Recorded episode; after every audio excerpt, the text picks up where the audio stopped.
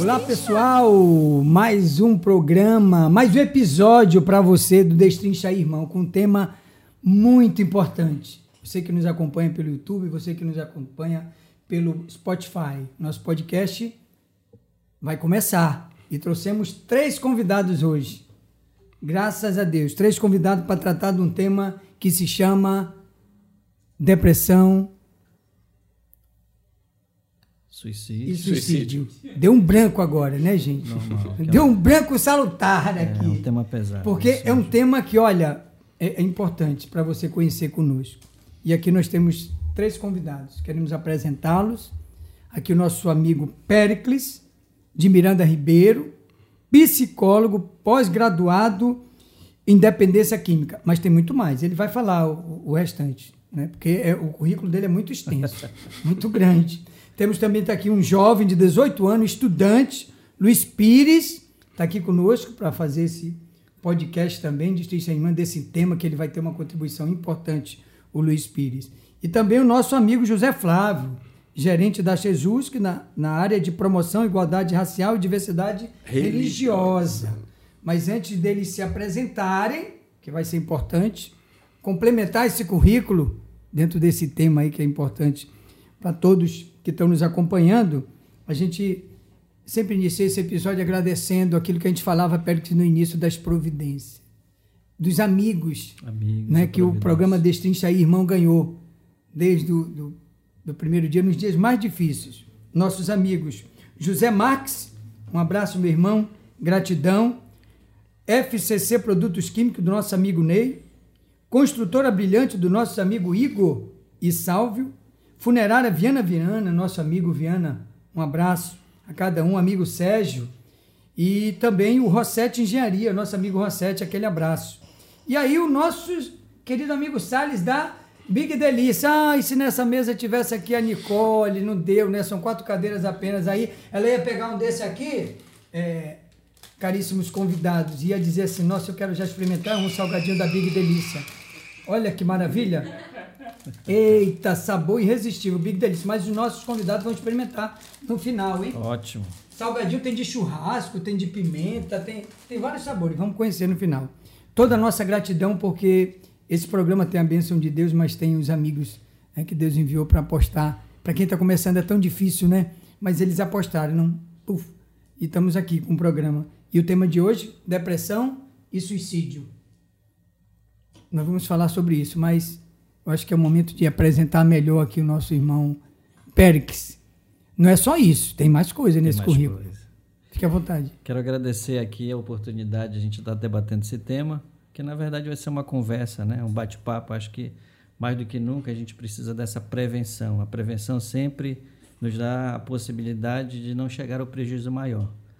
Aqui eu quero agradecer o convite, foi feito para a nossa associação Espaço da Família, uma associação que já está aí há seis anos, nós trabalhamos na área da saúde mental, e a gente recebeu o convite com muita alegria, e estamos disponíveis sempre estar aqui com vocês, para trocar essa ideia, disponibilizar o nosso serviço, trazer pessoas que estão conosco aqui, como o Luiz, e que vai contar um pouco do testemunho dele. Eu faço parte é, do conselho, eu estou na parte técnica do Espaço da Família, trabalhamos também na área da dependência química. A minha área de atuação é o T C C, Terapia Cognitivo Comportamental, qual trabalhamos as emoções, o comportamento, o pensamento. Temos também na associação, nós temos grupo de jovens, nós temos grupos temáticos como esse aqui, com os familiares, nós temos arte-terapia, nós temos outros profissionais, outros colegas meus, psiquiatras, terapeutas, enfim. Nós temos uma equipe que acolhe essas pessoas, tentando fazer um trabalho, juntando a ciência e a fé, a espiritualidade, que a gente vai tocar nesse assunto, o quanto é importante a gente não desmembrar, mas unificar, né? Fica muito mais fácil, e com a fé, com certeza, a gente consegue muita coisa. Hoje vocês estão aqui porque alguém deu o passo. Vamos lá! E as coisas foram acontecendo. Então, desde já a gente agradece muito em nome da Associação Espaço da Família, e estou muito feliz, a minha esposa está ali atrás, ela é a fundadora do Espaço, e a gente está aqui partilhando esse momento com vocês. Eu estou muito feliz, gostei muito aqui do estúdio, sei que vai melhorar, e a gente vai estar tá rezando por vocês desde agora. Que bom! E o Luiz vai dar uma palhinha? Dizer um oi?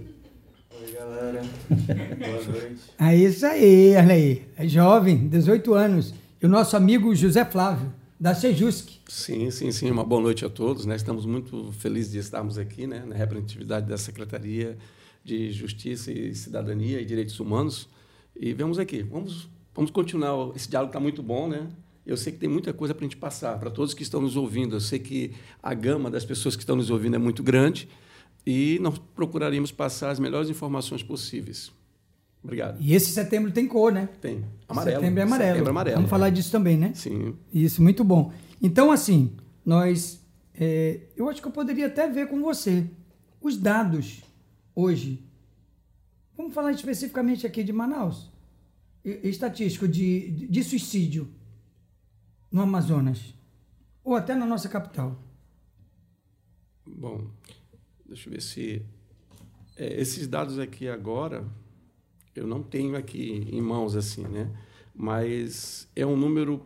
Eu vou até falar aqui algo assim. É, Setembro Amarelo, né? Ah, às vezes, quando nós divulgamos dados, algumas pessoas até incentivam. Então, nós trabalhamos com a prevenção. A prevenção...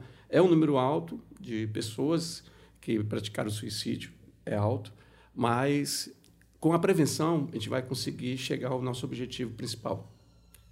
Tá bom? Ok, mas assim, eu, eu também tenho aqui uns dados, né, da nossa equipe, pegou do Viva Bem, de São Paulo, é, de dez de setembro. É, foi é, compilado pela Insurtec brasileira Azos, indico assim, um dado, entre dois mil e quatorze e dois mil e dezenove... O número de suicídio no Brasil aumentou em vinte e oito por cento. No período, segundo o levantamento, as pessoas que tiraram a própria vida passaram de nove vírgula sete mil a doze vírgula quatro. Isso já é... Alarmante. Alarmante. Muito. Aí, de acordo com a empresa, entre jovens de onze a vinte anos, houve um aumento de casos de quarenta e nove vírgula seis por cento no período. No entanto, diz aqui a matéria, a maior incidência de morte por suicídio está na faixa etária que vai de vinte e um a trinta anos. Ponto. Tem muito mais informações aqui. Mas, Péricles, antes de mais nada, meu irmão, com esses dados, a gente segura ele aí na nossa mente, que é importante. A gente não gosta de falar muito de número, sim, mas esse número ele tem que fazer uma reflexão na cabeça das pessoas, né? Mas, antes até de ir para suicídio, porque a gente fala de depressão, parece que antecede algo lá na frente. O que é depressão primeiro? Depressão é um transtorno do humor, né? A primeira coisa que acontece é uma falta de alguma coisa. Quando nós atendemos os pacientes que estão em processos depressivos graves, eles falam exatamente isso. Existe um vazio dentro de mim, o mundo não tem cor, as coisas não têm cheiro. O que é claro é escuro, o que é escuro é claro, é tudo trocado, fica enviesado, a gente diz, a vista fica enviesada. Então, por ser um transtorno no humor, é, consequentemente a pessoa ela fica muito debilitada, porque começa aos poucos. A depressão não começa de um dia para o outro, tá bom? Ah, amanhecer depressivo, não, isso não existe. A gente chama de gatilhos emocionais, e a maioria das pessoas que tem processos depressivos sempre tem alguém na família. Pai, a mãe, o avô, ou algum processo de dependência química na família. Ela não vem do nada. Então, quando esse processo depressivo começa a aparecer, aí que a gente tem que estar atento, porque você falou aí, a partir dos onze, né? A partir dos onze anos, mas tecnicamente a gente já faz uma avaliação com crianças de três anos. De três a seis anos você já pode fazer uma avaliação e tem muito... Consegue querido, identificar? Muito, sim, sim. Porque a criança ela fica mais irritadiça, mais isolada, muito presa à mãe, chora demais, não consegue ficar, não consegue interagir, fica muito agressiva, fica muito introspectiva. Aí acontece o quê? O bullying, que é também uma grande arma para o processo depressivo e tendências ao suicídio.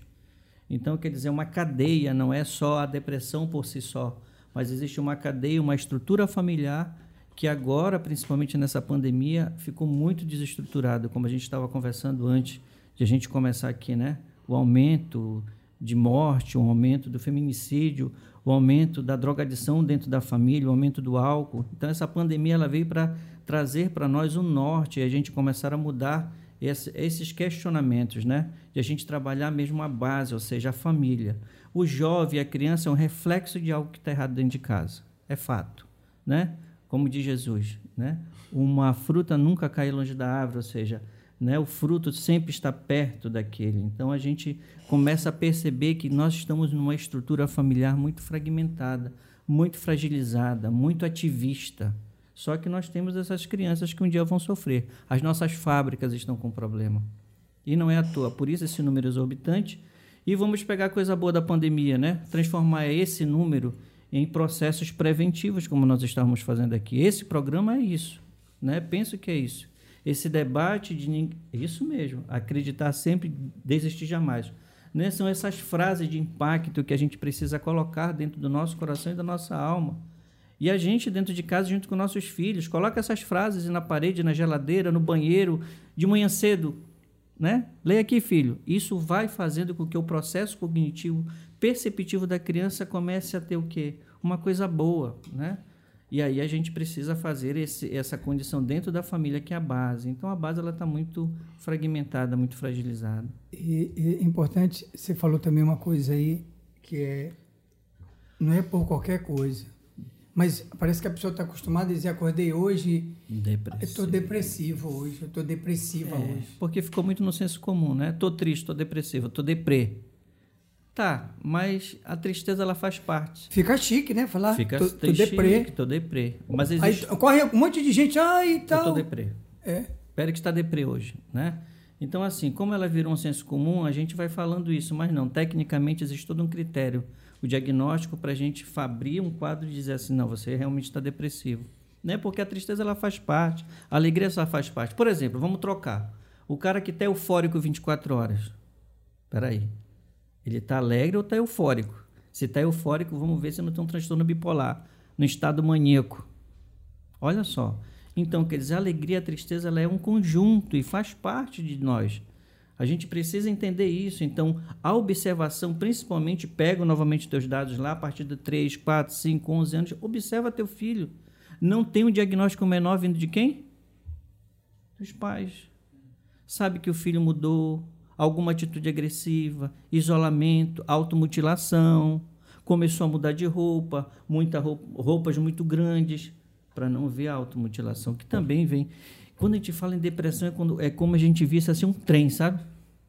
Ela está na frente, mas o resto... E ela vem destruindo, realmente. Então, a gente precisa fazer essa observação muito, muito técnica, muito criteriosa. E não tem alguém para fazer melhor do que os próprios pais. Agora, eu não posso avaliar meu filho se eu também estou ruim, né? Se eu também faço com é que ele fique ruim. Então, eu preciso estabelecer um critério. Ah, a criança está ruim, mas espera aí, como é que é lá na tua casa? A gente briga de manhã, à tarde, à noite, existe bebida, existe drogadição, existe traição. A criança, entendam. Sabe, quando não diz assim, é tolice. É tolice.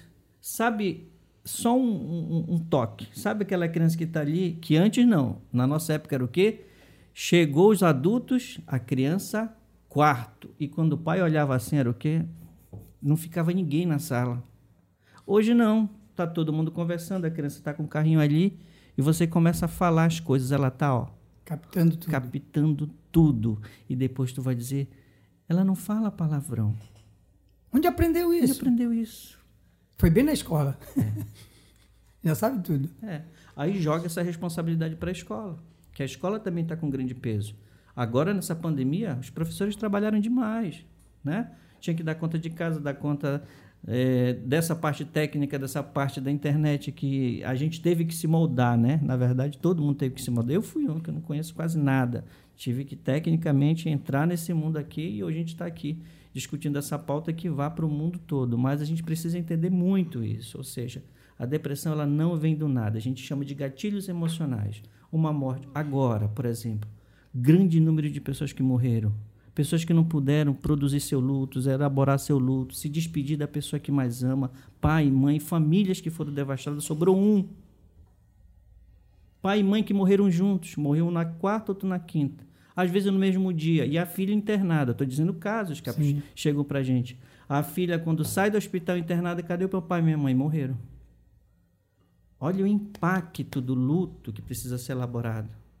Ou você se estrutura ou você despenca. Aí entra a fé, entra a espiritualidade, que a gente diz que isso daqui é passageiro. Eu fiquei curioso num, num item.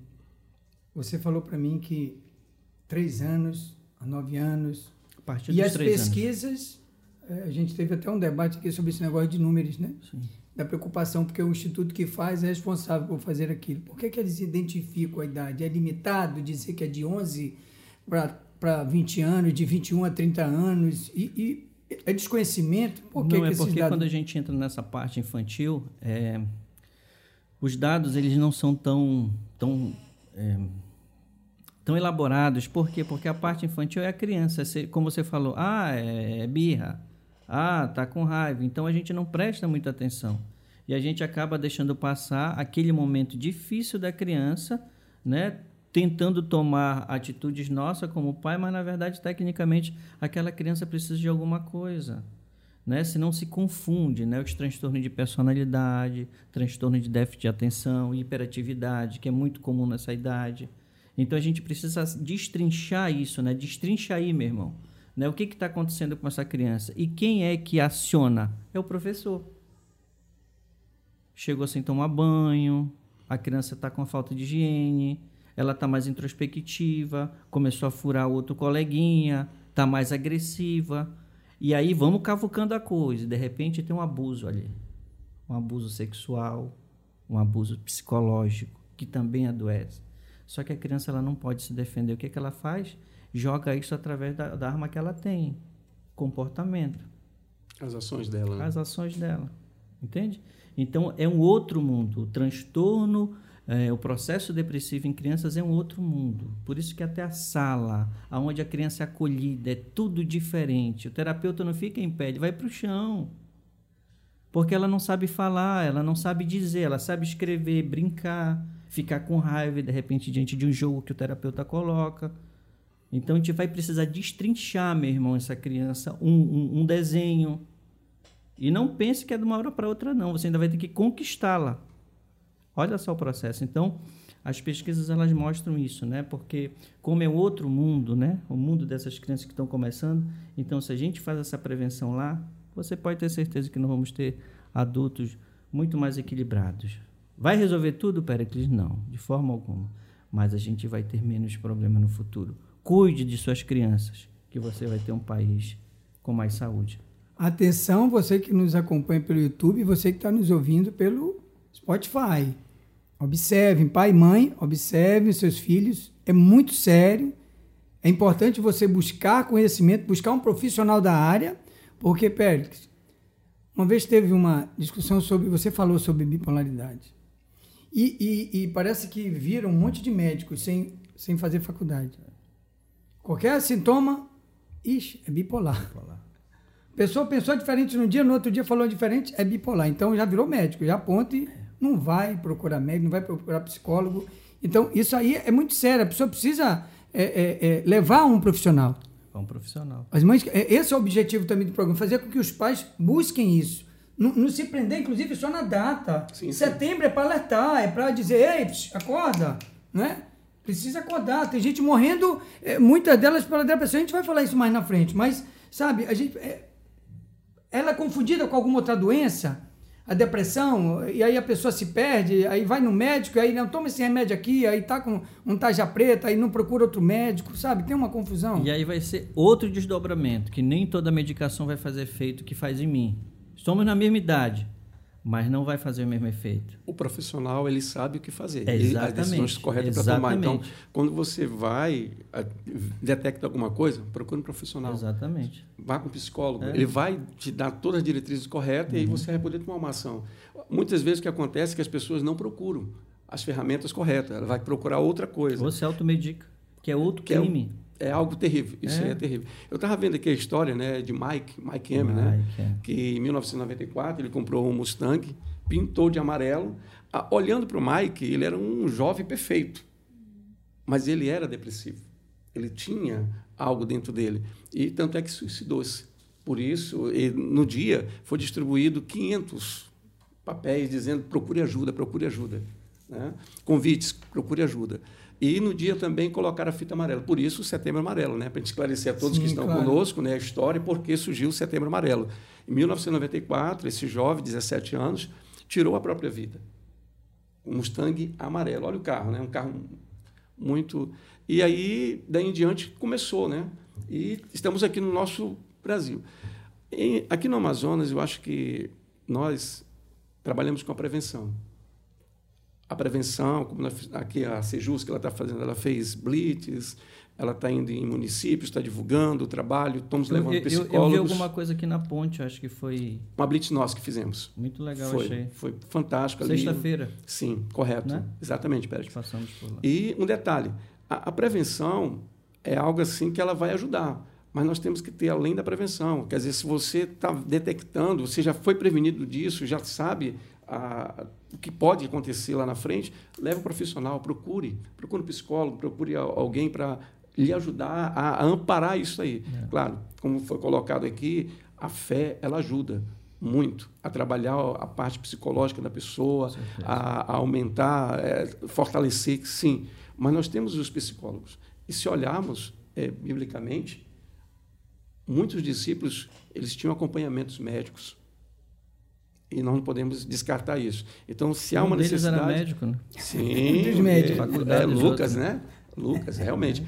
Aqui, eu queria passar aqui, é, nós temos os CAPS, que são os Centros de Atenção Psicológico, né? Psicossocial, Psicossocial. O, as U B S, que temos que detectou alguma coisa mais grave, tem o SAMU, né? Tem um pronto-socorro, tem o Centro de Valorização da Vida, que é um oito oito.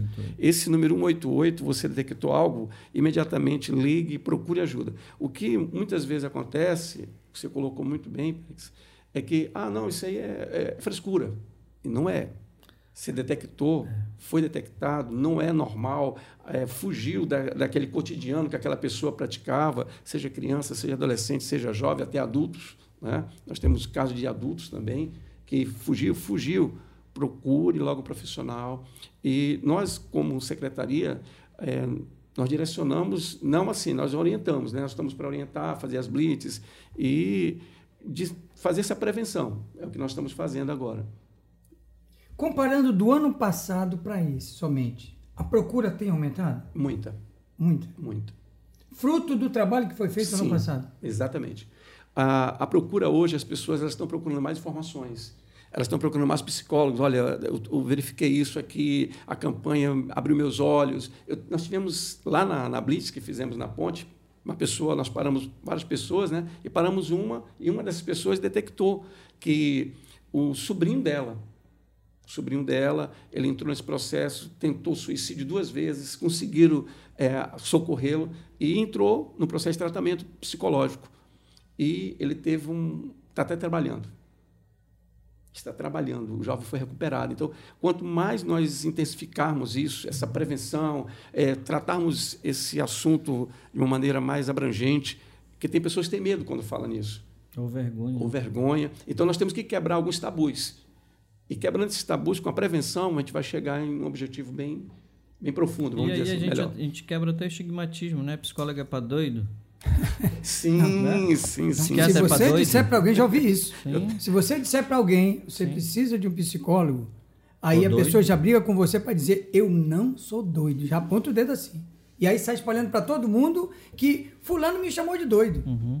Porque você pediu que ela procurasse um profissional para ajudá-la a discernir com isso certeza. E a buscar. Mas suicídio e depressão andam juntos? As pessoas que se suicidam, elas... necessariamente elas estão depressivas ou é uma grande parte que é depressiva e tem outros fatores? Uma grande parte, mas existem as comorbidades, outras doenças também. Esquizofrenia, transtorno bipolar. Transtorno bipolar, né? Principalmente no estado depressivo. O maníaco, o eufórico, ele não vai se matar, mas o depressivo, quando ele gira, né, a gente chama que gira a chave, no momento da depressão bipolar, ele tem a tendência maior. Saiu aqui uns dados... É... trinta e seis por cento são portadores de transtorno de humor, principalmente a bipolaridade. De vinte e três por cento a vinte e quatro por cento usuário de droga. Né? E a gente pode até colocar aqui, né, a, o trabalho que se faz em relação à prevenção também do usuário, né, de drogas. Então, a gente precisa também trabalhar isso. A cada segundo morre alguém no mundo, a cada segundo. A cada vinte segundos alguém tenta. O crescimento entre os jovens... No Brasil, a cada quinze minutos em dois mil e quinze. Em dois mil e vinte e um, treze minutos, uma morte. Agora, Péricles, por que o jovem? Porque existe dentro da, do transtorno do afeto, o transtorno é, depressivo, a subdivisão, ou seja, a gente vai fazer o quê? O... Online. Online. Veja pra gente. Aí bem, bem baixo, suicídio. Online. Isso está online. Agora. Em todo tempo mundo. real, tempo, tempo real. Real, real, tempo real, real, isso aí. Isso aqui é um site? É. Olha só. Fala, viu só? É assustador, né? É. Sim. É assustador. É muito... Por isso que não podemos divulgar, que é algo assim que... Assustador. Muito grande. Pela O M S, nós somos já o segundo, né?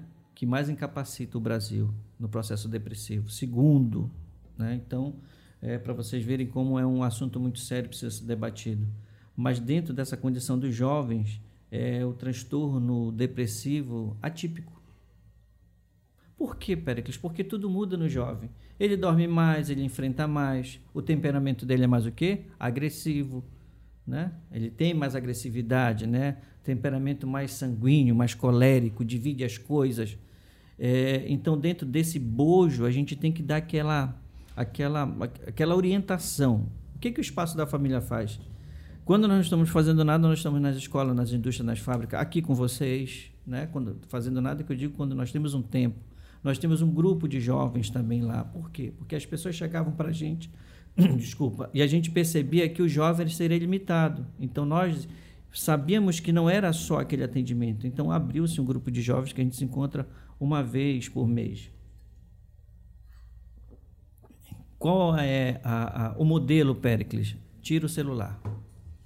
Nós, eles ficam sem celular de quatro às oito da noite com a gente. E o que, que a gente faz? Tema transversais. Sexo, droga, o próprio celular, a internet. Vamos debater. Não tem Péricles psicólogo, não. Aqui nós somos... Todo mundo vai falar o que pensa. E deixa eles produzirem. De repente, quem não conseguia falar, falar fa- começou a falar. Quem não conseguia se desligar do celular, até esqueci o celular comigo. Que eu dizia, ei, ei, ei, teu celular. Ah, é, tio. E depois disso, Péricles, deixa eles jogarem vôlei, pintarem, é, conversarem, assistir filme, coloca música... Né? Mas tudo na nossa orientação. Por quê? Porque tudo que entra afeta. cem bilhões de neurônios, está tudo assim, ó, tão aflorado. E, de repente, aquela pessoa que não falava, falava. Aquela pessoa que não tinha amigo, tinha cem mil amigos virtual, começou a ter um. E assim foi criando um vínculo. Então, nós acabamos fazendo até uma gincana. Para vocês verem, quase quarenta jovens fizemos uma gincana. Viramos criança, maravilha. Quer dizer... A gente vai produzindo um efeito positivo, ou seja, dentro de uma desgraça, até então, porque a maioria vem com muita demanda, a gente tem uma graça de quê? De saber que você não é aquilo que você pensa, né? Na T C C, o que, que a gente fala? Você é o que você pensa. Ah, eu sou um merda. tu, vai, tu vai ter uma vida uma merda, né? Então, vamos produzir dessa merda o quê? Um adubo, cara. O que, que dá para fazer com isso? E a maioria deles altamente autodidatas. Falam mais de duas línguas, desenhistas, computador assim, nota mil, faz qualquer coisa. E a gente vai produzindo esse sentimento de que eu apareço no mundo.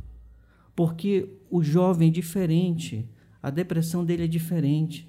Ah, ele é jovem, mas espera aí, o que, que mudou? Não dá para mudar cem por cento. Seu filho era comunicativo, estava junto, como agora desse garoto, né? Da onde veio o Setembro Amarelo, ninguém percebeu nada. E, de repente, dá um tiro, né? É o Mike.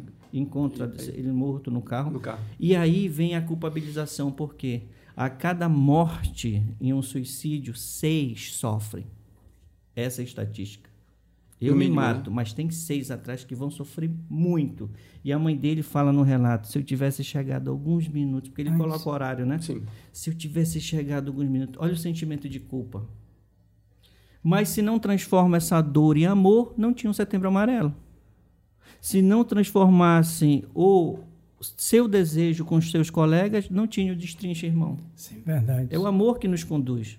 E aqui eu não estou falando de forma sim, sim. É, pejorativa, não. O amor, o amor mesmo, de eu gostar muito do Luiz que está conosco, depois ele vai contar a experiência dele, de você que faz um trabalho maravilhoso, de vocês que transforma tudo. Oportunidade. É. Eu queria fazer uma pergunta nisso que você falou. Uma criança lá de oito anos, sete anos, já ganha o celular para não perturbar. E se ela se enamora com o celular, vou usar essa expressão, a vida dela é o celular, pai dela, mãe dela, Isso, que tipo de transtorno? Ou leva para depressão, ou leva para alguma outra doença que... É, hoje nós já, tem, já, já estamos internando pessoas viciadas, né? É um tema que a gente vai tratar, inclusive, vídeos de jogos e internet. É, é um tema que a gente vai tratar, mas in, eu queria fazer ligação com a depressão e suicídio. Jogos e internet. Por quê, Péricles? Porque a pessoa passa a se isolar.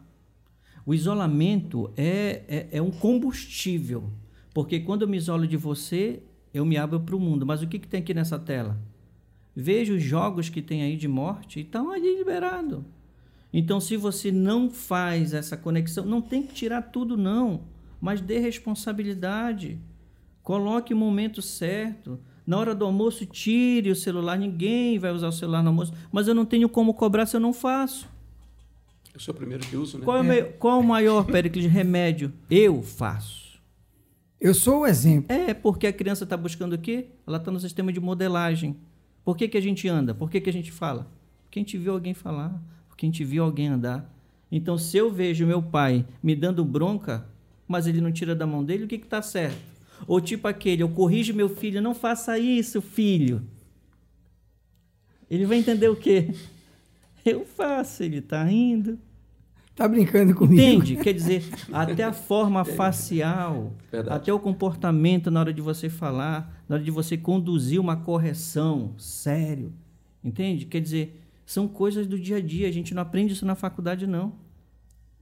Né? Com certeza, dentro dessa área da dependência química, a gente aprendeu muita coisa fora. Isso. A gente aprendeu muita coisa fora, né? Tecnicamente a gente aprende, mas no dia a dia é ali que está acontecendo. Ó. Coisas que nos livros às vezes nem tem. A gente diz, opa, eu já vi essa situação, vamos correr por aqui.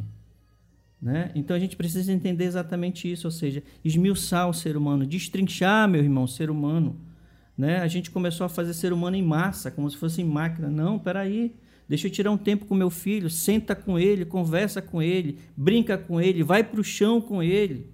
Deixa o celular secundário em algum momento para ele ver um vídeo, alguma coisa, não tem problema. Mas vocês sabem que essa função, ela vira um vício, dopamina. Por que que às vezes a pessoa está ali naquele computador e tu diz, vai estudar? Ah, não vou não, que eu não consigo me concentrar. Claro, não é prazer para ele, o prazer está aqui no jogo. Está lá na décima não sei o que fase. Mas ele consegue, é super difícil. Tu vai ver lá de cara, como que tu consegue chegar na décima fase? Ah, é muito fácil, tio. Faz uma coisa de matemática. Ah, difícil.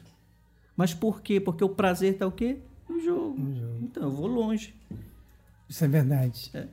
Estão é. aprendendo? Estão ganhando conhecimento? Depois de ganhar esse conhecimento é partir. E aí, falando do setembro, não é só setembro a preocupação. É todo dia. Aliás, todo momento. Eu costumo dizer que para te viver o só por hoje, você vive o só por agora. Nós estamos vivendo o momento agora. Final da noite, meia-noite, a gente diz, vivemos o só por hoje, que só Deus nos hoje. Deu o só para amanhã. Né? Pertinho.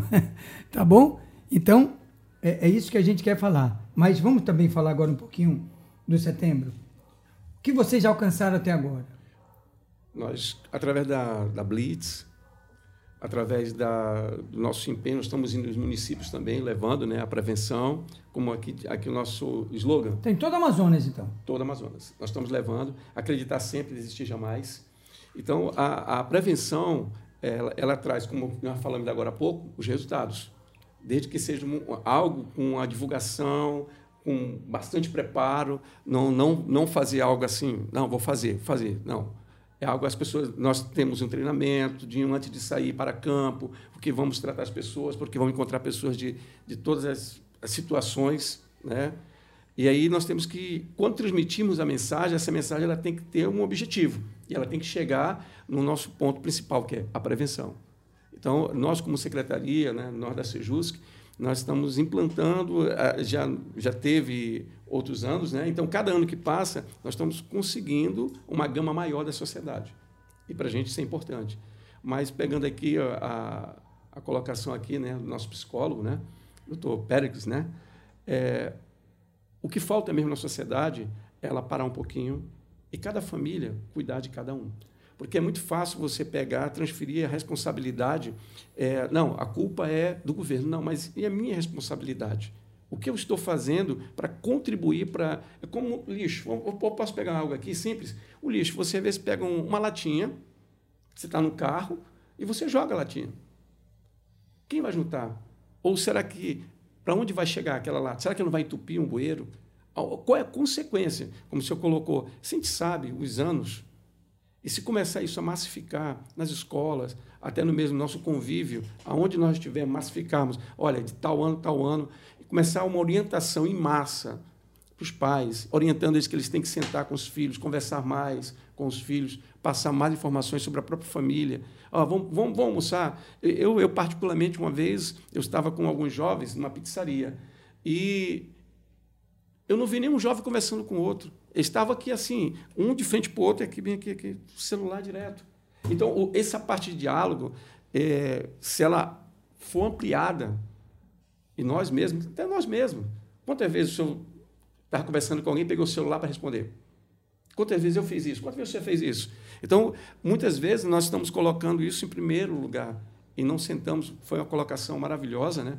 Sentar com os filhos, brincar com eles, rolar no chão com eles, conversar com a família, às vezes até mesmo esposa, esposo, dar mais atenção um para o outro. Isso aí são coisas que, se nós fizermos, haverá uma ampliação maior e haverá uma redução muito maior. São pequenos gestos que trazem grandes resultados. Aê, Os, Luiz! Olha aí, ó, e uma palavra mais... Somado é. a esses dados, a Nicole me lembrava agora aqui do Amazonas, é importante.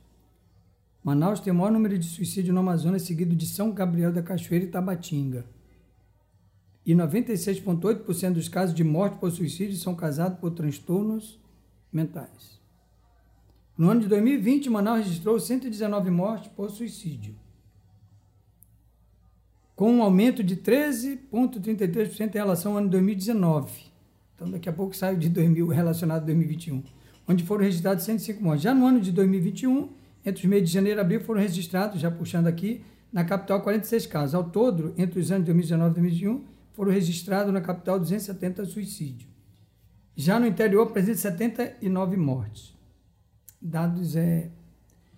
É complicado que a gente registra, né, que foi a causa e tudo, mas uma coisa que me preocupou é que informa muito essa questão de idade e de casos de morte, né, e casos de, de, de depressão, não sei se nós temos essa informação, mas... E a questão socioeconômica, a classe social? Em, onde é que está? A depressão está em todas as classes sociais? Os suicídios estão em todas as classes sociais? Em todas as classes sociais. O suicídio ele não escolhe, né? E quando a gente percebe que esse número é alarmante e a gente se assusta com isso, é quando a gente precisa sentar para discutir sobre isso. É porque pulverizou, não tem mais, né? E a gente vai percebendo que cada vez que você encontra alguém que tentou suicídio, na verdade, não é que ele ou ela queira tirar a vida, não é isso. Tá? O suicida, ele não quer tirar a vida. É fato. O suicida, ele quer resolver um problema. Qual, Péricles? Ele diz a dor. Onde está a dor? Não sei. É aqui. É como se fosse um buraco no meu peito sem sentido. Aquilo que eu falei no início. Não tem cheiro, não tem cor, não tenho perspectiva. Então, na verdade, ele quer ter uma solução. Resolver o problema. A dor. E aí acontece isso. E quando de repente... Volta um pouquinho. Segura aí. Uhum. Porque isso é muito importante. Eu conheci uma jovem de quinze anos que se mutilava no pulso. E aí a mãe dizia, minha filha quer se matar. Aí eu gostaria que você repetisse novamente isso, que é para os nossos os ouvintes que estão nos acompanhando pelo Spotify e também estão nos vendo. Preste bastante, bastante atenção para isso. Na verdade, o suicida ele nunca quis e nunca quer se matar. Ele quer resolver uma dor. E como eu disse, a dor ele não sabe identificar. A vida está sem gosto, a comida está sem gosto, o sol não está tão quente, né? As cores sumiram. E alguns dizem assim, tem como se fosse uma nuvem negra sobre mim, Péricles. Por isso que quando a gente trata o suicida, a gente diz para ele, cara... Não tem jeito, abre o teu quarto, deixa a luz entrar, deixa girar essa energia, tirar essa coisa ruim de dentro. Começa a sair mesmo forçado, medica, terapia, busca onde que está essa raiz para que você consiga trabalhar melhor. Então ele não quer, na verdade, maltratar. Tanto é que ele sofre muito, né? Tanto é que aqueles deixam cartas, né? Às vezes cartas assim, dizendo, me desculpe, pelo amor de Deus, não era isso, eu amo vocês, eu não queria fazer isso, mas fiz. Então, é resolver uma dor que naquele momento, se tivesse alguém dando um panfleto, dizer, eu vou fazer isso, senta aqui comigo. É como se o teu cérebro tivesse focado. Sabe quando tu tá no ônibus, já foste roubado? Parada de ônibus? Eu já. Não fui, não, mas já fui em outros setores. Tá lotado ali, né? O que, que a gente faz? Olha para o ônibus fixo para aquele número. Já é quase onze horas, eu tenho que chegar em casa e acordar quatro para pegar o ônibus para ir para o trabalho. E tu tá olhando ali, ó. Então, todo o teu sentido tá para aquele ônibus. Ah, o cara vem, tira a tua carteira, tira teu dinheiro, devolve tua carteira e tu vai embora. Na hora de pagar que tu abre a carteira, tu diz, fui roubado. Putz, fui roubado. O que, que é isso, Péricles? É uma hipervigilância. Vigilância. Ou seja, você está hipervigilante naquele ônibus que vai passar, então você está focado. Então, quando alguém está num processo depressivo, ele está focado na dor. É aqui, ó. Eu, eu preciso ajeitar isso aqui. Por quê? O depressivo, ele pensa no passado. Culpa, culpa, porque eu fiz isso, porque que eu faço aquilo, é, eu sou um estorvo na família, só dou problema, o Augustinho não pode trabalhar porque ele tem que estar comigo, alguém tem que estar me vigiando, eu não consigo uh, tomar conta da minha casa, do, do minha, dos meus filhos. É, é, é um peso, eu sou um peso, o depressivo. E o ansioso, Péricles, o que, que vai ser amanhã? Como vai ser amanhã? De que forma? Hã? O ansioso, ele não está preocupado em se matar, ele tem medo de morrer. O depressivo, não. Se, se tivesse um ônibusinho ali, meio sem freio, bacana. O depressivo, ele quer resolver a dor dele. O ansioso, ele quer sobreviver aos temporais. O que, que vai ser amanhã? O que, que te vai comer? E agora? Daqui com um ano, como que vai ficar? A pandemia. Que foi o que aconteceu, né? Nesse meio pandêmico. A cada número, uma explosão de emoção. E agora vai ser eu? Opa, peguei. Ele já está com febre antes de pegar, né? Tá? Antes de tossir, já está com a febre. Quer dizer, tudo é muito adiantado. O depressivo, não. Ele está ali atrás. Porque, de que forma eu fiz? Então, ele quer resolver um problema. Então, o suicida, ele não quer se matar. Ele quer tirar a dor. E a dor está nele. É o que ele identifica. Mas uma das, das situações para a gente estar dor é, mas tem outros automutilação, sintomas, né? Tá? Automutilação, é, mas tem outras também. Tem, tá? A automutilação é uma delas, tá? A automutilação, que aí pode gerar um transtorno, né? Que um transtorno border, os border, borderline, que a gente diz, ou seja, a borda, né? Eles começam a se automutilar porque sensação de menos-valia, ninguém gosta de mim, não consegue ser acolhido, não consegue ter grupo, uma falta, uma exigência do outro, você precisa me amar demais. Só que ninguém consegue amar como eles querem. Então, vem a automutilação. É como se desse um, um clique no cérebro. Aquele alívio, sabe? O alívio que te dá um, o remédio. Só que, às vezes... Hã? Os vícios no geral. Os vícios no geral. Só que, às vezes, tu erra a mão. O corte foi muito profundo. Acertou uma veia. Tá? E os cortes, eles são sempre feitos de forma onde as pessoas não percebam. Tá? No braço, camisa comprida, nas coxas. As mulheres é mais na coxa, pela parte de dentro, tá? Né? Para não aparecer. Os homens é mais fora. O suicida homem, ele é mais potencial. O suicida mulher é mais veneno, remédio. O homem não, é mais arma, tiro, né? Pular, é mais, isso é do homem. A mulher, ela é mais, usa métodos menos doloroso, menos impactante. O homem é mais diretivo, por isso que a maioria são homens, né? É, já que eu, isso, posso... já que você falou de homem e mulher, uhum. Acho que é interessante isso, né? Quer dizer, então que a maioria é homem. É. Você falava da agressividade dele. Sim. A mulher já não é assim. É. A mulher, ela vai usar bases mais como medicamento, né? Alguma coisa que não seja tão tão contundente. O homem não. Venenos. Veneno, muito veneno. É. Né? Ainda dá para fazer alguma coisa, agora o homem não. Salta, dá tiro, né? Bate com o carro, é mais violento com ele. E essa dor, né? Essa depressão que é chega ao ponto de alguns dizer, ela se suicidou, na realidade ela queria... É. É, é, aliviador. Aliviador, né? E aliviador. Acabou se matando e... porque pegou numa parte exatamente. mortal. Mas assim, é... chegou ao extremo aí? Chegou ao extremo. Quando você percebe que a automutilação, você tem que ter uma, muito cuidado. Não é que vá se matar diretamente, mas já começou a dar aquele... Já está na área vermelha, tá? Então você vai ter que intervir em algum momento. E essa intervenção é feita. E na maioria das vezes tem que ser intervenção medicamentosa e psicoterápica. A medicação vai te equilibrar, vai te, vai te colocar para te não ter aquele impulso. E a terapia vai trabalhar aquela base. O que está acontecendo contigo? Por que esses cortes, né? E aí a gente vai girando para tentar desconectar que é, não precisa se matar para resolver o problema. Mas isso é fácil para mim.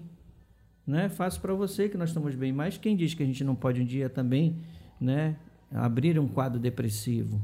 Né? Nós temos gatilhos emocionais e nós tivemos muito, né, na pandemia. Quantos gatilhos emocionais na pandemia? E ainda tem gente que está com medo, não saiu. Eu tenho paciente que está dois anos já dentro de casa. Dois anos. Péricles, dependência química, pessoa que está... em situação de dependência química, ela é um adicto e é, um, é uma doença, dependência química, certo. E ele vai ser sempre um adicto. Qualquer momento ele pode cair. Pode cair. A depressão é a mesma coisa? É. Ou ela se cura e fica curada cem por cento? É. Então, tem casos que acontece o episódio uma vez, mas quando a conta começa a ser recorrente, de uma vez, depois de alguns anos mais um, aí sim, aí abre-se um quadro e você vai ter que sempre estar procurando tratamento, tá? É, assim como na dependência química, né? Dependência química, um dependente para o resto da vida. Aí você tem controle também de, na, na depressão. Mas o, qual é o lance de tudo isso que eu acho muito importante? Você conhecer sua doença. Sim. Você precisa dizer, sou depressivo em tratamento, eu sou adicto em recuperação. Viva vinte e quatro horas, né? Eu sou um depressivo, uma doença como qualquer uma. Tem gravidade. Por que... É, isso mesmo. Por que, que eu tenho que esconder? Não, eu tenho que tratar. E você que ainda não tem filho, trate mesmo, porque daqui a pouco nasce um bebê aí. Vai ser depressivo ou não? Não sei. Né? Mas como é que você vai conduzir isso? Da forma de você se autoconhecer. E aí vem o que o nosso amigo dizia. Psicólogo não é para doido. Se todo mundo estivesse no psicólogo logo cedo, de, não tem um problema nenhum. Beleza, perfeito, é isso. Então vamos trabalhar isso que está vindo agora. O que, que tem aí? Prevenção. Legal isso. A juventude está ouvindo e a juventude está é? vendo. Na escola, na escola, você pode entrar, se quiser. Na escola, a pessoa, você disse aí, eu sou depressivo, estou em tratamento. Mas os colegas não conhecem isso e começam a fazer bullying e tal, e por isso a piada. Psico... E como é que essas pessoas que não sabem que aquela pessoa que está dizendo ali que está em tratamento pode ajudar? E como foi a tua experiência? Ah, Luiz Pires. Minha experiência foi, foi bem pesada, assim. Tinha catorze anos na época, é, mas como o Péricles falou, a depressão não vem do nada. É, aí vai ver minha história, eu sou adotado. Entendeu? Minha, eu e todos os meus irmãos. Tenho três irmãos adotados. A minha mãe, é, que me criou, ela não podia ter filho e adotou. Adotou eu e meus irmãos. E a minha mãe, ela tinha problema com droga. É, ela voltou pra, a morar com a minha mãe quando ela tinha seis meses. E ela já tinha feito uso, entendeu? Estando grávida. E... com treze anos eu fiz o meu primeiro contato com droga. Fiz uso da maconha e trouxe problemas, né, com meus pais. Meus pais são da área do direito. Logo, não são a favor, né, não gostam, acham, sabem dos prejuízos. E pronto, eles descobriram uma vez que fiz o uso, morreu o papo, a vida seguiu, sendo que eu continuei usando. Continuei usando, continuei usando. Até que no dia primeiro de fevereiro de dois mil e dezoito, é, eu estava em Fortaleza, consegui um contato que vendia por lá, saí de madrugada escondido no carro, sofri uma abordagem policial, é, fiquei assustado, não tinha nada comigo no carro, o cara estava vindo entregar ainda, mesmo assim meti marcha, fuga da polícia. Fui da polícia na contramão, lá tem interestadual, na B R. Entrei na B R, mas na frente já tinha uma barricada, furei a barricada. Quando furei a barricada, meteram três tiros no carro. Estourou o vidro do passageiro. E pra ver como eu tava da cabeça, assim, tava fumando muito maconha, com muita frequência nessa época. E quando estourou do lado, eu, que eu pensei, como é que eu vou resolver isso quando eu chegar em casa? Eu lembro exatamente desse pensamento, como é que eu vou resolver isso quando eu chegar em casa? Continuei até que uma viatura se jogou na frente do carro, saí com a mão pra cima e sofri o procedimento da polícia, né? Abordagem bem forte, assim, pô, fugiu, deram um tiro no carro, o carro continuou. Os caras saíram de metralhadora, tudo, bastante viatura. E eles perguntando qual facção eu era, cadê a arma, e eu com quatorze anos. Mas como é que eles vão saber? Eu com quatorze anos. E não tinha nada a ver com o que eu sou hoje, tinha cinquenta e três quilos, cinquenta e seis. Não, só o cuí. Criado em condomínio. Só o caniço. É, criado em condomínio. Só sabia dirigir lá, botei no eixo, cheguei no campo, sofri tudo isso. E a ficha só caiu quando eu tava no camburão, dentro da viatura, que os caras fecharam. E aí eu, pô, tô preso. Aí a ficha caiu. Aí foi quando assim eu comecei a lagrimar, e aí fal falaram que eu vou falar com meu pai, pediram um número, passei. E aí fiquei esperando eles chegarem. E meu pai disse que nunca esquece dessa cena, dele chegando, né? Depois que eles falaram com meu pai, já me botaram no banco da frente. Já me tiraram do camburão, né? E ele chegando na cena, ele fala, pô, cara, que merda, podia ter morrido. Aí eu falei, preferia ter morrido, né? E ele falou que ele nunca vai esquecer isso, entendeu? Ele ficou bastante chateado, assim, ele falou, não fala isso, meu filho me abraçou. Nisso minha mãe já veio pelo lado, abriu a porta da viatura, um show de tapa. O que, que tá falando da tua vida? E fui acompanhando até a delegacia, fui fichado, tudo. No outro dia eu tive a, a, a audiência, né?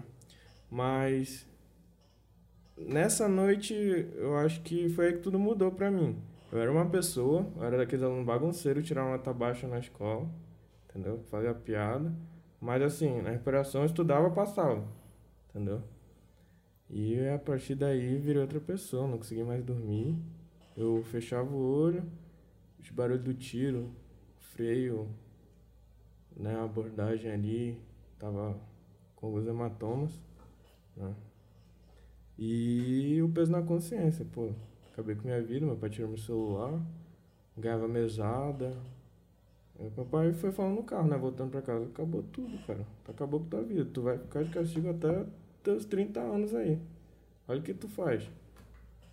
Então foi assim bem ruim. Eu só lembro de, eu lembro que eu acordei, foi a primeira vez que eu senti isso, eu acordei e queria que aquilo não tivesse acontecendo, que eu acordei que tinha alguma sensação ruim. Eu falei, infelizmente é tudo verdade. Tive audiência, tudo, isso foi numa quarta-feira, audiência na quinta. Na segunda eu já voltei pra Manaus, né? Dava uma sala, fui pra aula. Primeiro dia, é, meu pai pediu pra eu não contar pra ninguém sobre o ocorrido, nem pra minha namorada da época. Então imagina, chegar no colégio assim, eu era o cara que brincava e tal. Namorada da época já trocou então, né? Já. já, já eu, e o Péricles acompanhou todas. É culpado ele, é. Essa... Aí. Aí, tendo que esconder isso, e eu imagino um garoto de quatorze anos guardando um problema desse tamanho, levando assim nas costas. Simplesmente fui indo, e alguns professores perguntavam o que, que eu tinha, né? Porque assim, eu sempre estava em pé, sempre era chamado a atenção, e eu comecei a sentar lá atrás, ficava na minha lá, copiando as coisas, o pessoal conversando, eu não conversava, não participava mais. Começou a semana de provas, né? Eu continuei indo pra aula, começou a semana de provas. Lembro que a primeira prova que eu fiz foi de física. Eu era horrível em física, sendo que eu não tinha nada pra fazer, tal, sem celular, tava de castigo. Estudei, tirei nove ponto sete. A professora me elogiou bastante. Notão. É, aí no outro dia fazer tinha dado algum problema em casa, né? De um dia pro outro, uma discussão com meus pais, eu briguei muito com meus pais nessa época. Como o Péricles falou, agressividade, minha mãe falava alguma coisa, eu já respondia sendo grosso. Minha mãe também, né, das mais meigas, já respondia também. Começava uma discussão enorme, sim. Aí minha irmã mais nova via eu discutindo, xingando a minha mãe, entendeu? Sim, trouxe bastante coisa. Meu pai parou de sair com os amigos na época. Então, assim, foi um dia ruim. Eu cheguei para fazer a prova, não sabia nada. Fique, me agoniei e falo, eu comecei a ler, não entendi nada. Me agoniei, me agoniei. Comecei a sentir uma sensação diferente. Falei que não não estava em condição de fazer a prova. Pedi para ir para a enfermaria. No caminho da enfermaria, escuto minha mãe chorando, escuto muita gente falando como se eu tivesse uma feira, sendo que o colégio todo tava fazendo prova, tava todo mundo em sala, sendo que parecia que tava lotado. No corredor da enfermaria, o corredor fica longo, assim. E eu só chego lá e a enfermeira achava que era nada, porque eu sempre ia lá para gazetar a aula, passar um tempo. E ela falou, cara, o que que tá acontecendo? Eu só pedi para ligar para meus pais. Nesse rolou uma vez, rolou mais uma, conversei com meus pais. Psiquiatra. Psiquiatra, fui lá na consulta. Falei tudo que eu estava sentindo, como é que eu me sentia. Falei tudo. Depressão severa. Lado de depressão severa. E assim, até hoje a ficha não caiu, assim, que eu tive depressão. Assim, eu tive depressão. Pensa, é um negócio muito estranho. Mas realmente rolou, entendeu? Foi algo que foi horrível, assim, foi, foi ruim. Mas passou, né? Passou. Mas divide essa questão, Péricles, que ajuda também nessa questão da depressão severa que ele falou, que sentiu que foi descoberto pelo psiquiatra. A depressão severa é o último grau da depressão, né? Então, nesse momento, é um risco muito grande. Então, a família tem que ficar muito atenta. Medicação. A priori, medicar. Aí, depois, tratar, né? Porque no momento que ele está numa depressão severa, ele está disposto a tudo. Por que a irritabilidade? Porque o nível de estresse dele estava muito alto. Então, quando você já identifica esse modelo, não tem o que fazer. Medicação e terapia e muito cuidado, né? Muito cuidado. A família tem que ter muito cuidado. Ficar mais atenta a, este, a, este, a esta pessoa que está necessitada de um olhar melhor e um acolhimento melhor. Mas veja a fala dele, ou seja, ele, ele virou uma bomba, né? Tudo isso acontecendo, catorze anos, eufórico, um garoto que era isso, que era aquilo, ó, girou. Aí os professores diziam, mas é ele? nove ponto sete? Não era incapacidade de estudo, era aquele bagunceiro, um menino inteligente.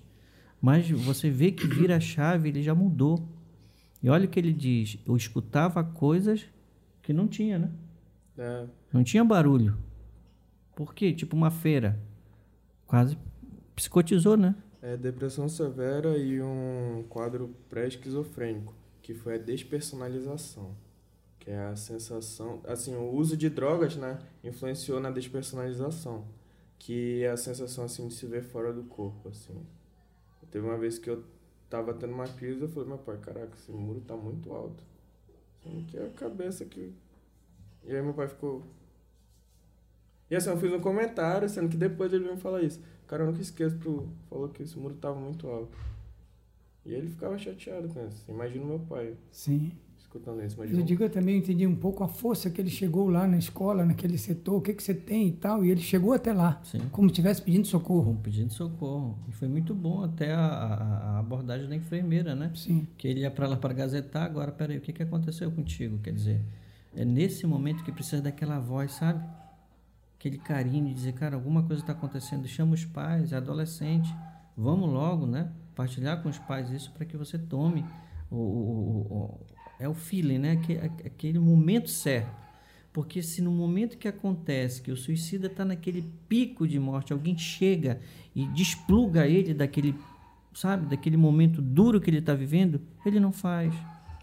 Pois é, mas pessoas, como aconteceu com ele, inclusive aqui é um espetáculo que a gente está vendo aqui, porque ele, ele passa a ter um conhecimento, eu digo, daqui a pouco é um psicólogo, vai. Porque ele, ele fala direitinho naquilo que ele viveu, né? Interessante, mas, por exemplo, uma pessoa depressiva, ela talvez não procure corretamente, eu quero ajuda, não grita, mas ela dá o sinal para dizer, ei, me ajuda, dá interiormente. Dá o sinal, é por isso que eu digo, né? Qualquer pessoa, amigo mesmo, amigo, pessoas que você está ali, percebe, Augustinho mudou, Augustinho mudou.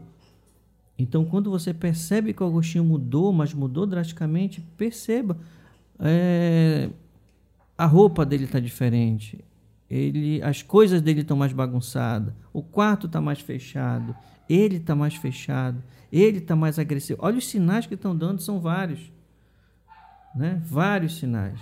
Então, a gente precisa, por quê? Porque existe a depressão atípica, que é do jovem, que quase não se percebe, ah, é coisa de jovem. Mas ele não, ele passou por um momento traumático, né? O momento em que ele se percebeu e disse, cara, o que, que eu estou fazendo da minha vida? O que, que eu estou fazendo da minha vida? E poderia ter pego um tiro, né? Sim. Quer dizer, um momento de morte. E hoje, quem é o Luiz Pires com dezoito anos? Já sei que já está de namorada nova, isso aí você deixou claro lá. E o Péricles ajudou ainda, né? É, o Péricles sempre deu. A Lucinha deve ter dado uma mãozinha, né? Porque os dois são é, casados e sabem é, orientar essa parte também. Estou suspeitando mesmo. Hoje, como está o Luiz Pires? Graças a Deus, é, muito bem. É, como eu disse, era muito magro, tinha... E entrei na academia, é, foquei em outras coisas, assim, explorei meu conhecimento, faço rap, tenho uma gravadora musical que faz produção. Por isso que eu, que eu entendi do, do canal ali que eu falei, né, da, da placa de áudio. E montando meus empreendimentos. Legal, né? E tudo isso com supervisão do Péricles. Já tô com o Péricles desde meus quinze anos, tô com dezoito. E ele acompanhou cada trajetória, soube cada, cada verso dessa história. Cada momento, né? Cada momento. Nossa, quanta vitória isso. Inclusive, recebi alta. Recebi alta do Péricles, sendo que eu continuei porque eu gosto. Que bom. Eu acho, tu não precisa ser psicólogo, não, né? Porque tu falou com uma propriedade que o Péricles te deu algum dever de casa, pega esse livro e vai estudar, que vai ser gostado. Mas, meu irmão, é verdade, é, verdade José Flávio, vamos voltar aqui a falar. José, é, a Sejusc já fez algumas... É, alguns trabalhos durante esse período, o Péricles lembrava um lá na ponte, né? Eu fui até convidado, a gente estava aqui gravando, não deu para me ir. Sim, foi sim. No sábado, parece? Sexta-feira. Sexta-feira. Sexta-feira. Aí eu comentei aqui, não deu para a gente ir, mas o que é que tem aí pela frente? Olha, escolas, nós temos... Todas as escolas estão sendo visitadas? Não, não todas. Não. Não, não todas, mas nós estamos fazendo, fizemos agora em duas escolas, é, na Zona Leste, a Maria Madalena e a... que fica ali na bola do produtor, fugiu aqui o nome agora, aqui deu um branco, né? Bessa, Elisa Bessa, isso. Nós fizemos o trabalho e foi muito bom. Nós levamos psicólogos lá, nós temos um grupo que está trabalhando conosco. Vamos estar fazendo um trabalho agora em outros municípios, já, já visitamos lá Parintins também, sobre o Setembro Amarelo. E a, a tendência é uma, a maior gama nesse mês, a maior abrangência. E nesses dois aqui que comentou nessa pesquisa, São Gabriel da Cachoeira e Tabatinga? Não, que... O, que, é, o, não o que nós fomos agora é, foi Parintins, é, visitamos e vamos agora para Quari. Quari. Quari. É, fomos para Japurá, detectamos algumas coisas e estamos trabalhando. Como, tô, como eu acabei de falar aqui, é, nós acreditamos sempre e vamos, nunca vamos desistir. Porque a desistência não pode fazer parte. E a nossa abrangência é procurar o máximo possível, porque eu, eu assim, né, meu modo de pensar, isso aqui é algo particular, né, como secretaria, mas é algo particular. Se nós fizemos um trabalho em setembro, por que não prorrogar ele? Eu não estou dizendo, ah, não, tô, tô, mas assim, prorrogar de uma outra forma. Eu concordo, tentar eu concordo. Abranger cada mês. Vamos tirar uma escola para a gente fazer uma medição, como é que está? Vamos tirar um... Então, são projetos que nós vamos estar colocando. José, você falou da escola... Desculpa eu te interromper, mas você falou da escola... Elisa Bessa e Maria Toda Madalena. Essa equipe vai. É só com os alunos, os pais têm que estar lá junto. É, nessa gama que nós fizemos com os alunos. Mas seria interessante os pais, sim, né? Ser sim, convocado. Sim, sim, sim, Sabe por que eu digo isso? Uma vez a gente foi fazer um encontro para jovem numa escola, o professor disse, tu vem avisar, vai ter reunião dos pais. A escola com mais de quinhentos alunos. Uma turma lá, talvez duzentos e cinquenta, não deu trinta pais. Reunião dos pais, trinta pais, com aquele número de alunos. E num momento desse, que aí você está falando para o aluno, mas ele sabe, então entrou aqui, talvez saiu aqui para alguns, mas os pais... tem que estar inserido nisso, não, Péricles? Vai fazendo, vai fechando com a nossa conta no início, né? Sobre a família. Sim, a família toda tem que estar. Tá. Isso aí é mais um alerta agora. Quando a escola for chamada, teus filhos, faça questão. Eu, meu filho, diga lá que papai e mamãe vai junto. Sim. Eu acho que o governo também devia chamar. Nesse dia vai ter lá o dia que a gente vai falar do Setembro Amarelo na escola tal. Pega um ginásio grande, tem aí o centro de convenção, leva os pais. Sabe? Tem um município que a gente vai estar fazendo um trabalho agora, né? Agora, mês de outubro, não é Setembro Amarelo, a gente vai fazer um trabalho... E durante o mês de setembro, é, tem, tem um, um porém aí, né? Como o horário que nós fazemos dessa atividade é um horário comercial, muitos pais não têm condição de estar. Hum. Compreendeu? Não tem. Não tem como eles estarem lá. Aí nós teremos que abrir algumas exceções e fazer final de semana. Sim, ou à noite, ou, né? Ou à noite, então, tudo bem.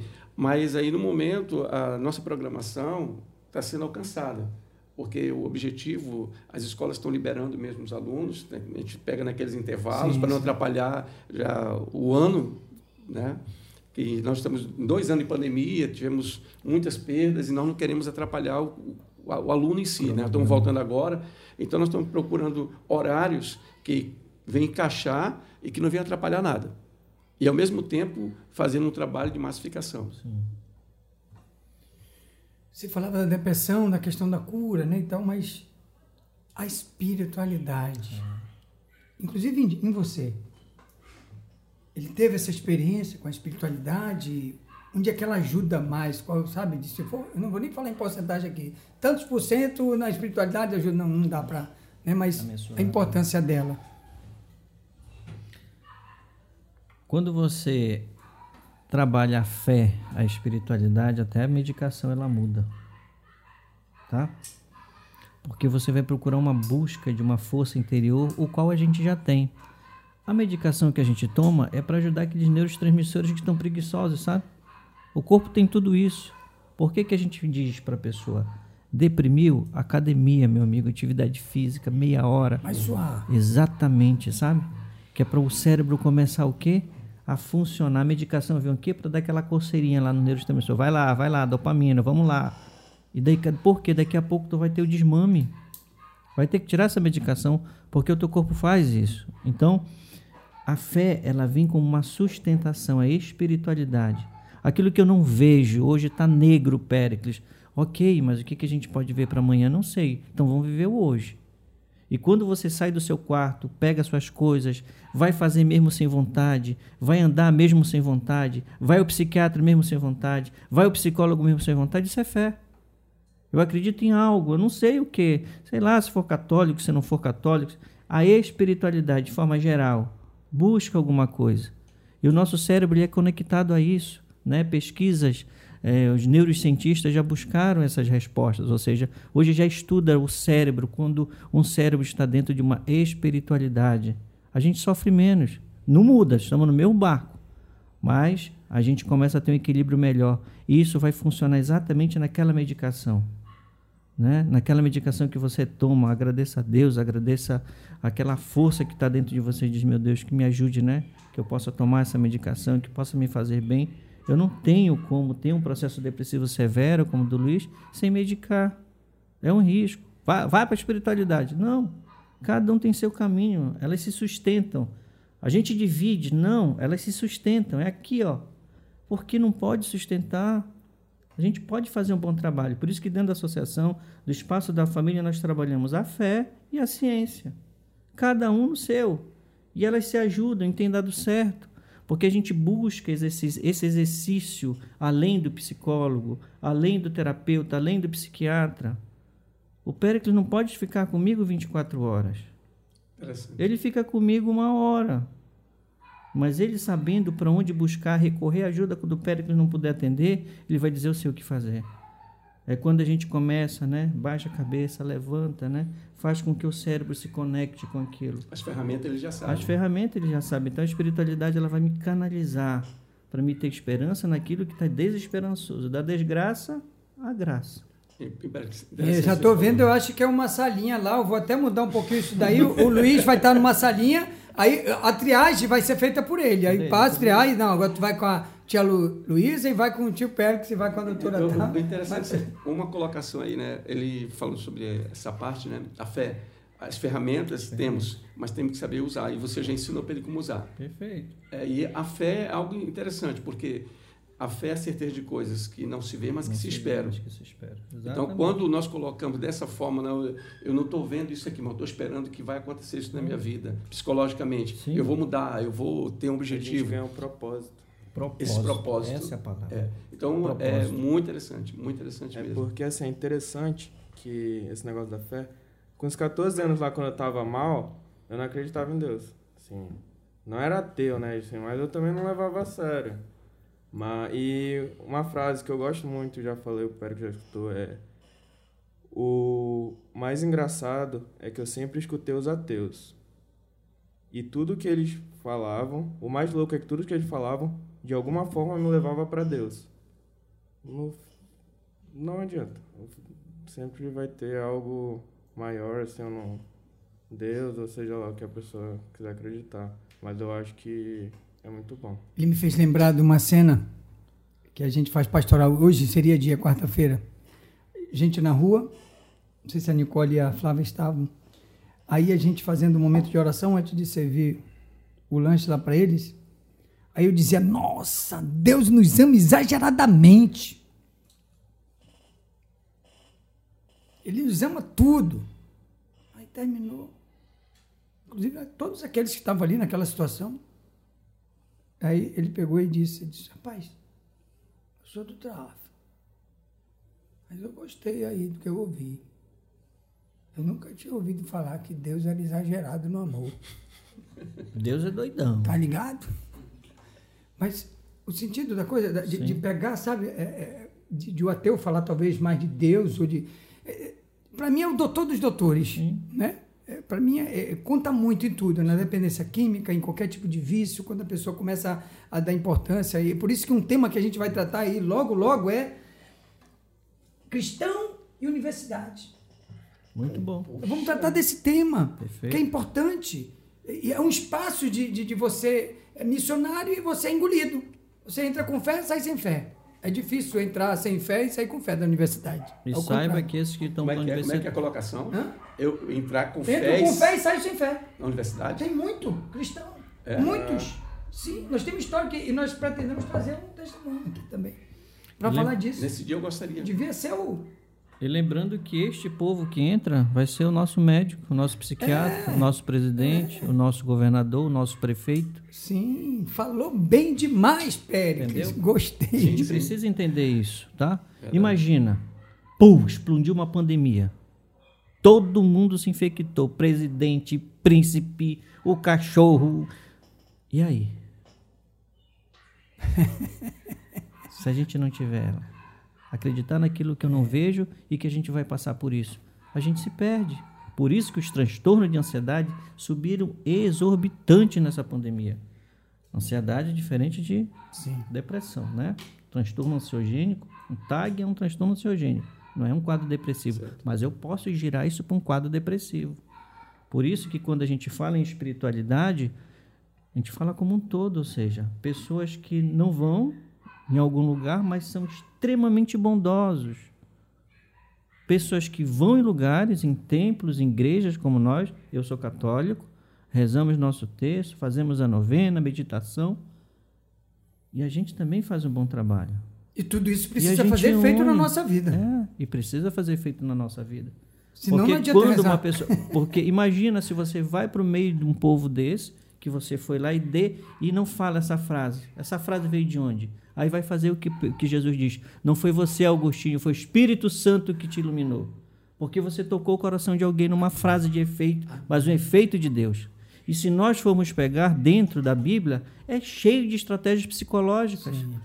Né? A gente estava lendo sobre São José, paciente, prudente, espiritualizado, né? Diante daquela turbulência que esse ano para a Igreja Católica, ano de São José. Né, dentro daquela turbulência, conseguiu se manter equilibrado, passou pelas dores, passou pelo sacrifício. Jesus, o rosto de Deus. Jesus, o rosto de São José. Ele, o rosto do Pai, porque ele disse o quê? Eu sou o quê? Adotivo. Fui adotado. Sim. Mas quem olha para ele, para os pais, diz: nossa, não. Parece demais com o pai. Amor, uma família amor boa. Puro aí, amor puro. Amor puro. Meus amigos não acreditam não quando eu falo com isso. Tão parecido que fica. Eu já ia dizer, você falava isso, ele lembrou agora, nossa, amor puro, né? Os tão pais com você, quanto teus irmãos. Gente do céu, é uma identidade, uma aparência, é. né? Que vai se criando. E aí, Péricles, a graça para o Luiz foi à toa? Não. Por quê? Olha o que ele disse. Nós somos quanto adotados? Três. Três. Três. Pai coração bom, mãe coração bom, queria ter filhos. O processo dele e da cura está no amor. O pai disse, acabou, né, bicho? trinta anos comigo, a mãe deu os tabefes, deixou de amar? Não. É o processo do amor, onde eu tenho que fazer, cingir, dor. O que, que é decisão? Decisão, D é corte, corte fora, cingir, corte. E se você pega o processo terapêutico dos doze, vê se tem alguém ajustado nos doze discípulos. Depressivo, bipolar, ladrão... Todos tiveram Só todos os temperamentos, boa. né? São Paulo. Nossa, temperamento do homem colérico extremo, entendeu? Mas quando eles transformam isso numa espiritualidade, numa fé em quem eles acreditam, tudo se transforma. E fizeram aí a nossa história. Ou seja, o que salvou ele foi a vontade de ele sair desse mundo da dependência, a ajuda da família, porque conheço, a família estava desde o começo, estão conosco, e o processo da cura, da libertação, ou seja, estou mais equilibrado, estou organizando minha vida, estou fazendo meus trabalhos, gosta de música, é um bom produtor, viu? Um bom produtor. Olha, olha, gosta Flávia, muito, olha, Flávia. Gosta muito dessa é mídia música. aqui. Gosta muito dessa mídia. Quer dizer, que legal. Foi um processo. Fantástico. Não, Fantástico. Como não ter dor, Péricles? A dor, ela transforma. O que, que o suicida precisa entender? Que essa dor, ela transforma. Ele precisa até aquele momento, sabe? De pegar um gostinho da mão e dizer, meu irmão, o que, é que tu vai fazer aí? Hã? Calma, vai dar tudo certo. Mas se eu tiver mais deprimido do que ele, vai que depois eu vou. Não dá. E essa força não vem do nada. Ela não vem, ela é trabalhada. Uma pergunta nova? Não sei se você já ouviu isso. A nossa professora está ali também ouvindo, da área de dependência química. Existe, a gente também vai tratar esse tema, codependência. Ah. A gente só, naquele dia só deu um toque. Né? Mas se existe codependência, pra, a gente se refere muito ao dependente químico, de pessoas em situação, situação de drogadição. Muito. Tem os codepressivos, pela situação do filho e a pessoa? Sim, não tenha dúvida. Imagina ver um filho que você criou, amamentou num quarto com uma faca, ou tentou suicídio, né? Ou está indo para o hospital porque se enforcou, não conseguiu. Né? Imagina o coração de uma mãe. Imagine o coração de um pai. A minha mãe abriu um quadro depressivo. Ah, depois disso tudo. Aquele efeito que você fazia, né? Dizia. Minha mãe foi a que mais, assim, ficou tocada, né, com a situação. Meu pai é o que mais convivia comigo, mas a minha mãe era a que mais preocupava, porque a minha mãe não tem delicadeza. Ela ia conversar comigo, a gente acabava discutindo, então ela não sabia de nada. Meu pai estava comigo, né? Mas minha mãe não sabia de nada e a gente só brigava e isso acabou afetando ela. E tem uma coisa que ela tem nódulos no seio. E o médico falou que o câncer é a célula triste. Que assim, quanto mais a gente fica para baixo, mais a gente pode desenvolver um câncer. Mas é, você quase perde a vida lá atrás, Luiz. E o pai, interessante, né? Ele disse, eu corto isso. Geralmente o pai que seria o agressivo de dar o tapa, e foi a mãe. Mas hoje eu tenho certeza que ela já deve ter feito isso. Onde ela bateu, hoje ela está beijando. Foi três tapas, três beijos lá naquele local, porque aquele tapa foi por amor. Foi a maneira dela se expressar com amor. Desespero, né? Desespero e dizer, mas tu tá vivo, né? Aquela celebração, mas hoje ela está beijando esses três, né? Agora é hora de você beijar lá onde está esse... Esse carocinho. E pedir a esse ser que você tem conhecido assim, para que cure ela. Eu tenho certeza que ele vai realizar essa graça. Mas que tema, gente do céu! Que tema, equipe! Hein? Dá para fazer uns três? Episódio um, dois, três? Tem muita coisa pela frente, né? E, e, mas é, é um tema que ele, podia estar sendo tocado sempre, né? Sim. Lembrando, a pessoa tem memória curta. Tem memória curta. Se você entregar lá, documento que eu já vi de vocês, não sei se tem aqui, que eu trouxe um. Se vocês entregarem cem mil, talvez umas cinquenta, cem pessoas vão ler do início ao fim. Infelizmente. É, na Blitz a gente estava lendo junto com eles. E estava contando até a história, né? Esse prefeito que você tem, é, sobre o Mike. Mike M. Ele te lia para eles, olha, a história, que assim, aquela coisa rápida, né? Prática, objetiva. Ah, e se ele estivesse aqui para dar testemunho? Mas não pode mais, né? É. Mas está aqui o Luiz para dar um testemunho. Sim, é fantástico, viu, Luiz? Obrigado, seu testemunho. Obrigado. Que bom, que maravilha. Estamos chegando no finalzinho já, né? Já, já estamos se despedindo, mas aí, antes de se despedir, já. eu gostaria que você falasse um pouco mais do, do Espaço da Família. Que ah, é o Espaço da Família, até porque vai estar lá também, no, vocês vão deixar o e-mail, né? vai, vai sair ali. Perfeito. vinte e um. O Espaço da Família, da Família nasceu desse projeto. A gente já caminhou muito, estivemos em vários lugares, mas sempre a gente prezou por essa espiritualidade, por esta fé. Então a gente percebeu que em vários lugares eu tinha muita técnica, faltava fé. Em outras, muita fé, faltava técnica. Eu digo, né, minha esposa, por que não montar algo que una os dois, cada um na sua perspectiva? E nasceu o Espaço da Família. Hoje nós estamos há seis anos no Parque da Laranjeira. Nós trabalhamos de segunda a sexta-feira, né, no tratamento clínico. Minha esposa é enfermeira, também está fazendo psicologia. Se Deus quiser, daqui a algum, algum tempo também ser mais uma psicóloga com a gente. Nós temos um grupo que nos ajuda. Fora eles, nós temos o grupo da, na saúde mental, que é psiquiatra e psicólogo, mas nós temos também o neuro, né, que nos acompanha, um fisioterapeuta, nós temos um, tínhamos uma massagista, não deu agora por conta da pandemia, deu uma paradinha. Nós temos é, arte-terapia, nós temos o grupo de jovens, nós... Oi? Pediatria, nós temos pediatria, então tudo isso a gente trabalha na comunidade. Nós temos projeto social que trabalha também na parte do esporte, nós temos o jiu-jitsu que está conosco, com o Rainer, que tem um projeto, está no espaço com a gente. E nas terças e quintas nós temos o Muay Thai, com o nosso professor Marcos, um grande abraço para ele também, que a gente está ali, né, dando uma aliviada na tensão, muito bom, porque trabalha a parte cognitiva, muito bacana. É, primeira sexta-feira do mês, trabalhando a fé dentro da espiritualidade católica, nós temos a missa, o padre Oraslau está conosco, o qual nos acompanha nessa parte espiritual. Nós temos um conselho que é formado o conselho técnico, a diretoria executiva, o conselho fiscal, que também nos, que também nos acompanha, e vários voluntários também que nos ajudam. Então a gente está tentando, graças a Deus está dando muito certo. A gente tem tido aqui, é um deles, né, que nos ajuda a colocar isso, fazer, sair daquela sala e colocar em prática, e dizer para ele, tu não sabe a força que tu tem quando tu começar a falar. Ele já está... Não, além do Deus, talento dele, vai ser o que vai fazer a triagem, parece que eu estou vendo. Graças a Deus, é, tem dado muito certo, ele tem nos ajudado muito, como outros também que nos ajudam. Eu já vi que tem gente brilhando ali, na to... tem, tem gente com os olhos brilhando ali fora, é. não sei não, hein, Júnior, depois a gente vai... Aí. E, e é assim, então a gente vai tentando unir, unir as forças. A gente quer, nós estamos ali naquele bairro, é um bairro que necessita muito. Nós também abrimos para a igreja, sempre que a gente pode a gente ajuda, estamos juntos com a igreja.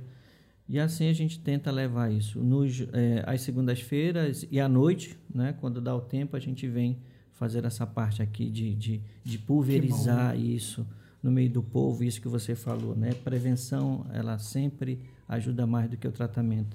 E o espaço nasceu exatamente com, esse, com essa prevenção. Nós também estamos em escola, quando nos chamamos, em igrejas, indústrias, fábricas, retiros. E a gente vai colocando um pouquinho da, exatamente da psicologia e da fé e da ciência, que dá para se trabalhar, não precisa dividir. Né? A gente já está muito dividido, cara. Nós estamos muito fragmentados.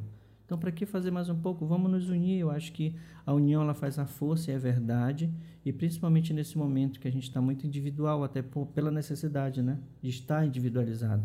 Mas assim, então, é a graça que a gente tem de estar aqui com vocês. Desde a gente agradece muito, em nome da minha presidente Luzia Vieira Moreira, que é a presidente do Espaço da Família. E eu agradeço muito já também meu grande amigo Luiz aqui, que está comigo. E ele vai mesmo... Meu assessor. E meu assessor... Né? Então a gente agradece a todos do Espaço da Família. A gente teve um retiro sexta-feira oh. passada, foi muito bom, por isso que nós passamos lá na ponte, fiquei muito feliz. E já te dou uma ideia, pode? Pode, diga lá. Vamos fazer algumas placas de motivação na ponte, assim. Ei. Sobre a vida, Legal, palavras hein? do Evangelho, pra falar frases motivacionais, sabe? Porque eu tenho pacientes que passaram naquela ponte e viu algum panfleto. Péricles, eu não me joguei porque essa palavra me tocou. Tá, é só uma palavra. Tá? Só um... Que bacana.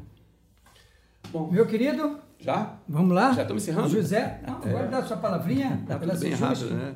É, nós queremos agradecer como é, secretaria, né, a Sejusc, junto ao governo, né, do Estado. Queremos agradecer muito de estarmos aqui. Foi muito prazeroso, muito bom esses momentos que estamos aqui. Pena, eu sei que é, é muito pouco o tempo, né?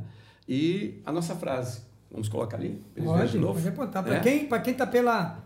Ó, pelo acredito, YouTube, acreditar tá sempre. Vendo. Eu queria, vamos fazer um coral aqui, é, que isso aqui é importante para a gente. Vamos lá. Isso. Acreditar, acreditar sempre, sempre, desistir, desistir jamais. jamais. Santo Agostinho está próximo aí, hein, nessa frase, hein?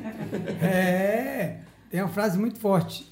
Você vai ser o último para fechar. Primeiro, nós temos que você que nos acompanha pelo YouTube, ó, vai lá, se inscreva no nosso canal, aperta lá no sininho para ter a lembrança e dá uma curtida, tá bom? Mas se inscreve para seguir a gente. E pelo Spotify, o podcast para ficar ouvindo, compartilhando com os outros. Já tem o garotão aqui, vai, né? O assessor do Péricles que vai cuidar da triagem, vai também estar tá mandando para os amigos. A gente vai, vai somando aquilo que vai o Péricles dizia. Nós precisamos somar, não, nada de dividir. Vamos somar, isso que é importante. Então, você pode fazer isso, tá certo? E no Instagram também, né? Pode procurar, destrincha aí, pronto.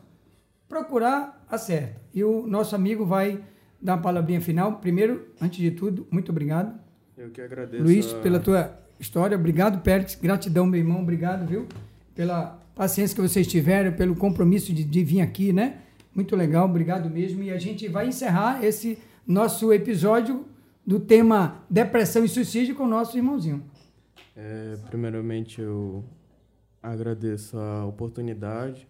É, sim, muito gratificante saber que eu posso estar ajudando muitas pessoas, né, que passam pelo mesmo problema, porque só quem passa assim é que tem noção real, né? Porque falar sobre os sintomas é uma coisa, agora assim, a gente vê pessoas que você ama passando pela mesma situação também é complicado. Mas queria deixar a mensagem para todos que tudo passa, tudo é fase, e é só ter fé que o tempo bom vai chegar. Okay. Parabéns Amém. pelo testemunho, meu irmão. Poxa. Deus abençoe, legal. Estamos encerrando o programa. Obrigado a todos. Até o próximo episódio. Tem muita coisa boa por aí.